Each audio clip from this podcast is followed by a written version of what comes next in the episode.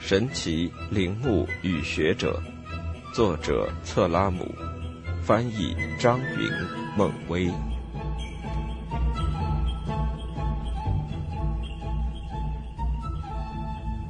第八章：阿里阿德涅线团。有一条山脉形如弯弓，始于希腊，穿越爱琴海，延伸至小亚细亚。克里特岛就位于这道弧圈的最外缘。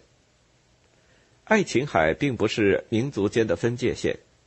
当年施里曼在麦西尼和梯林斯出土过一些文物，他们肯定来自于遥远的国度。当时就已经证明了这一点。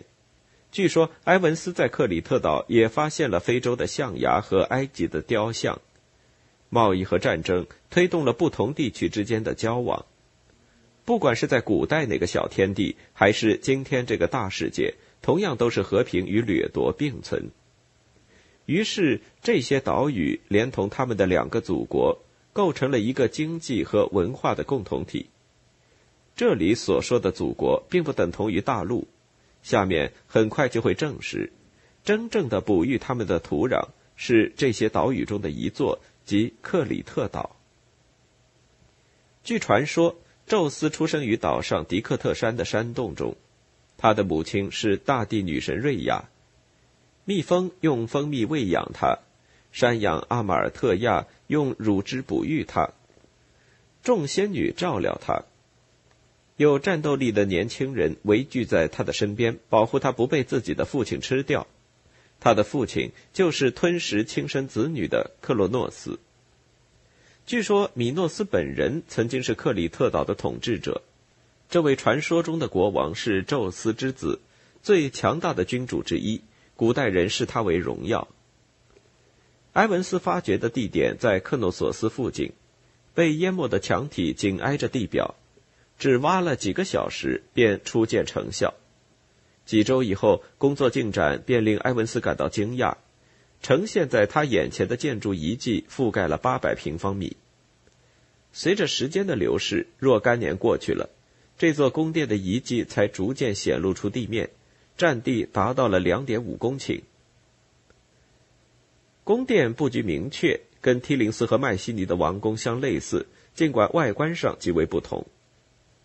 王宫的中心是最大的庭院，呈长方形，占地广袤，环其四周沿各个方向都耸立着厅堂殿宇，宫墙用土坯筑成。平平的屋顶由立柱支撑，房间、走廊以及各层大厅的布局极为凌乱，使得游客很容易迷路。传说中曾经提到，米诺斯国王拥有一座迷宫，修建者为戴达罗斯。后来的所有迷宫都是仿造他建成的。若是那些普通游客对此一无所知，来到此地也会脱口而出惊呼迷宫。埃文斯毫不迟疑地向世界宣布，他发现了米诺斯的王宫。米诺斯是宙斯之子，阿里阿德涅和怀德拉的父亲，迷宫以及住在迷宫里的牛怪米诺陶洛斯的主人。埃文斯正在发掘的这座建筑堪称奇迹。对于曾居住在这里的民族，施里曼仅仅发现了它的存在，而在此之前，人们只不过从传说中略有所闻。这个民族富甲一方，乐享人生，很可能在鼎盛之际就已经陷入了骄奢淫逸的堕落深渊，也因此为日后埋下了覆灭的种子。因为堕落本身就滋生于玫瑰花瓣铺就的软床上。仅仅经济上的繁荣便可以成为这样一个堕落文明的源泉。今天的克里特岛跟昔日一样，仍然是葡萄酒和橄榄油的盛产地。以前它还是贸易中心，因为它是一座岛屿，所以是海上贸易的枢纽。随着发掘工作的初步完成，全世界都惊诧万分，因为这座古希腊史前时代最为奢华的宫殿，竟然没有任何防御设施和保护屏障。这个疑惑通过出土的贸易物资得以解释。这些物资需要一个较为强大的武装力量来护卫。相比只能作为防御之用的围墙，它更具有攻击性，也就是一支称霸海洋的舰队。在过去的那些年代，当船只逐渐驶近时，这座宫殿看起来并不像一座堡垒，它巍然屹立在岸边，连同那白石灰的柱子和装扮了石膏花式的墙壁，在克里特灼热的阳光下熠熠生辉，就像一颗海上明珠，向四面八方展示它的华丽和富饶。埃文斯发现了宫中的储藏室，里面罐子挨着罐子。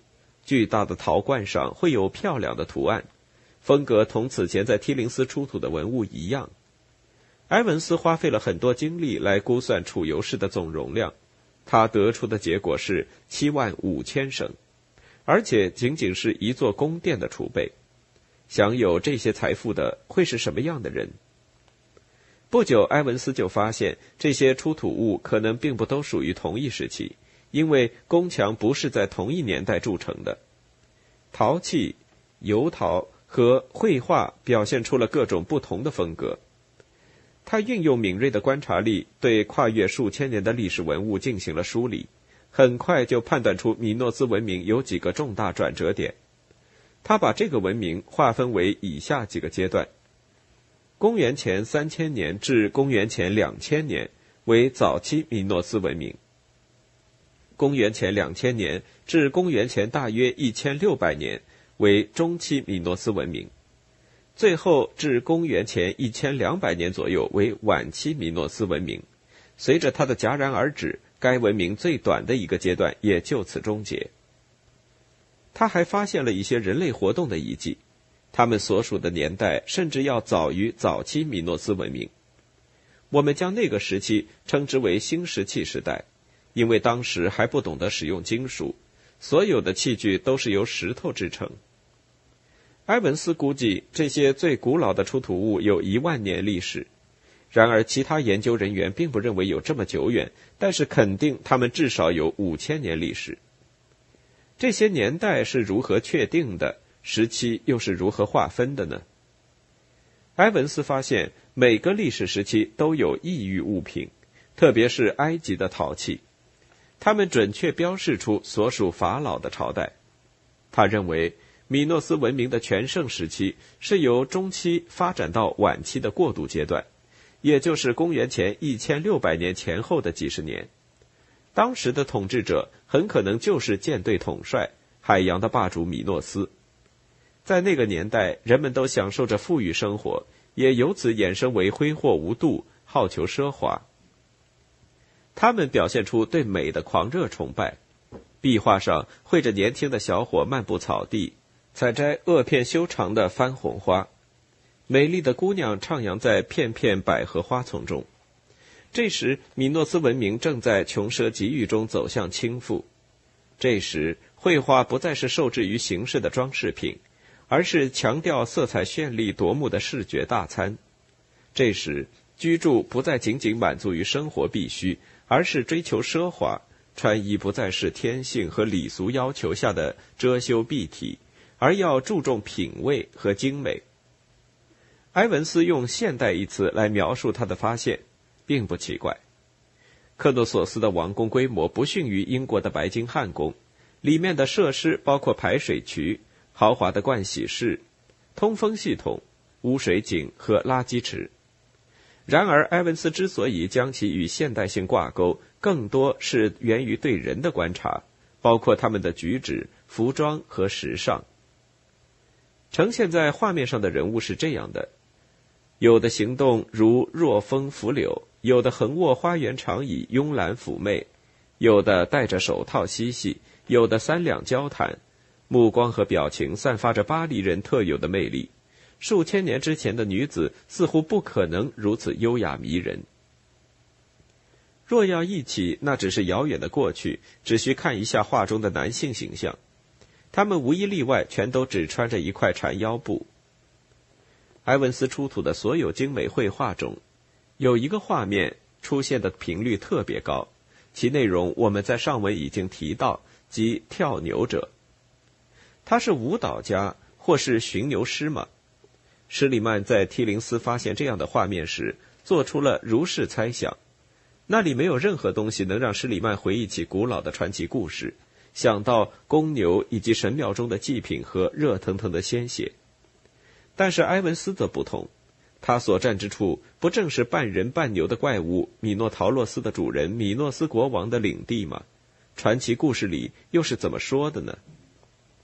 米诺斯是克诺索斯、克里特和整个爱琴海的国王，他派儿子安德洛格厄斯前往雅典参加体育比赛。安德洛格厄斯比所有雅典人都强壮，轻而易举就获得了胜利，结果却被嫉妒他的雅典国王埃勾斯杀害。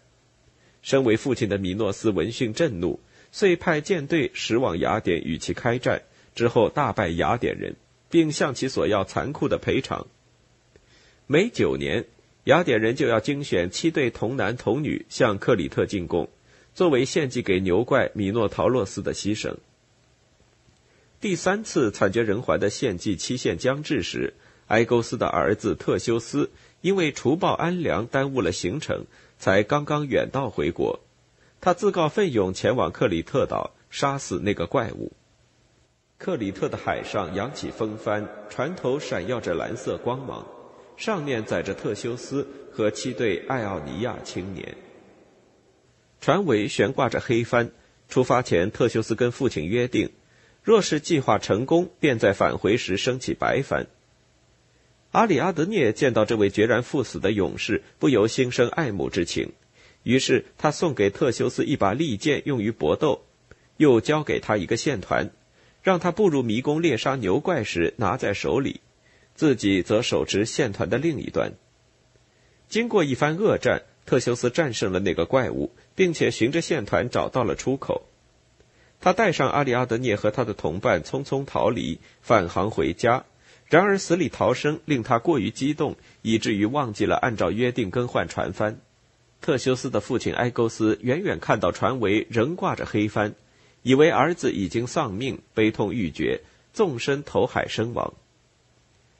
这段传奇故事可以作为阐释这个画面的依据吗？两个小姑娘和一个男孩正在同一头公牛嬉戏，这真的是一场游戏吗？难道不可能关乎生死？这幅画描绘的或许就是被献祭的童男童女面对米诺陶洛斯的情景吧。而且，米诺陶洛斯的字面意思难道不就是米诺斯的公牛吗？但是如果把传奇故事跟已经出土的实物进一步加以比较，还是会发现其他问题。传奇故事已经包含了事实最核心的内容，也就是已经被发现的迷宫。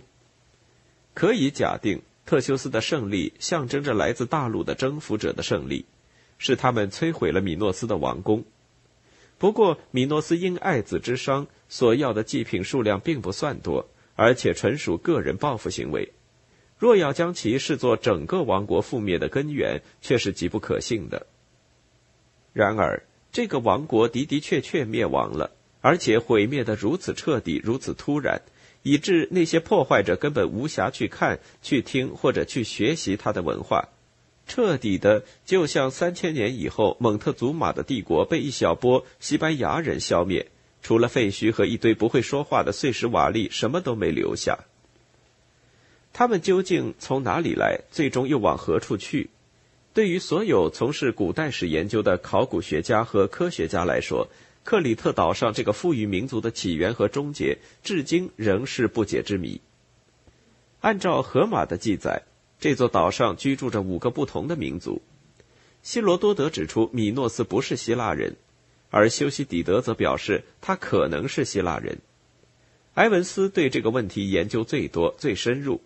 他认为这个民族起源于非洲利比亚。德普菲尔德曾跟施里曼合作多年。一九三二年，这位八十岁高龄的老人还言辞批判埃文斯，称腓尼基是克里特迈锡尼艺术的发源地。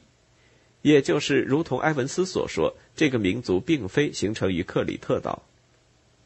哪里可以找到阿里阿德涅线团，为我们在这个众说纷纭的迷宫中指引出路呢？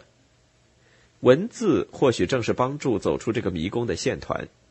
埃文斯正是因为研究这些古代文字，来到了克里特岛。一八九四年，他就对第一批克里特文字进行了描述。